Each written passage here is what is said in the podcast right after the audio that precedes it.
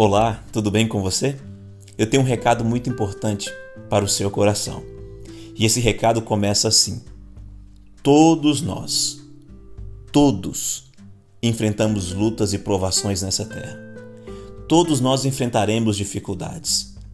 Então, meu amigo, confie naquele que pode lhe ajudar nesse momento. Existe uma pessoa poderosa que quer sim colocar a mão dele sobre a sua vida e lhe ajudar. No Salmo 55, verso 22, nós lemos assim: Entregue suas preocupações ao Senhor e ele o susterá. Esse salmo é muito poderoso. E na realidade, nessas palavras, você não encontra Deus prometendo uma bênção ou a bênção que você tanto quer. Você encontra Deus dizendo: Traz, entregue-me as suas preocupações. Eu quero tomar as suas preocupações para que você viva. E ao tomar as suas preocupações, eu vou sustentar você. Eu vou lhe dar vigor. Eu vou lhe dar ombros mais resistentes para que você passe por cima dessas preocupações e dessas dificuldades e seja uma vencedora e seja um vencedor. Sabe, meu amigo, algumas coisas da vida não podem ser mudadas, mas outras podem. E nós temos devemos ter essa consciência. Existe uma oração que eu gostaria que você fizesse em algum momento da sua vida.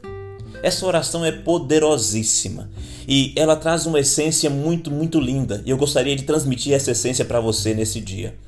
A oração é mais ou menos assim: Deus, conceda-me a serenidade para aceitar as coisas que não posso mudar, a coragem de mudar as coisas que não posso e a sabedoria para saber a diferença. Deus quer que você entregue nas mãos dele as suas lutas. Sabe para quê? Para que você possa viver. Porque enquanto você estiver aí vivendo apenas com dificuldades, olhando apenas para os problemas, com um coração cheio de preocupação e ansiedade, você não vai viver a, a linda vida que Deus te deu. Deus quer que você seja feliz mesmo em meio às suas lutas e dificuldades.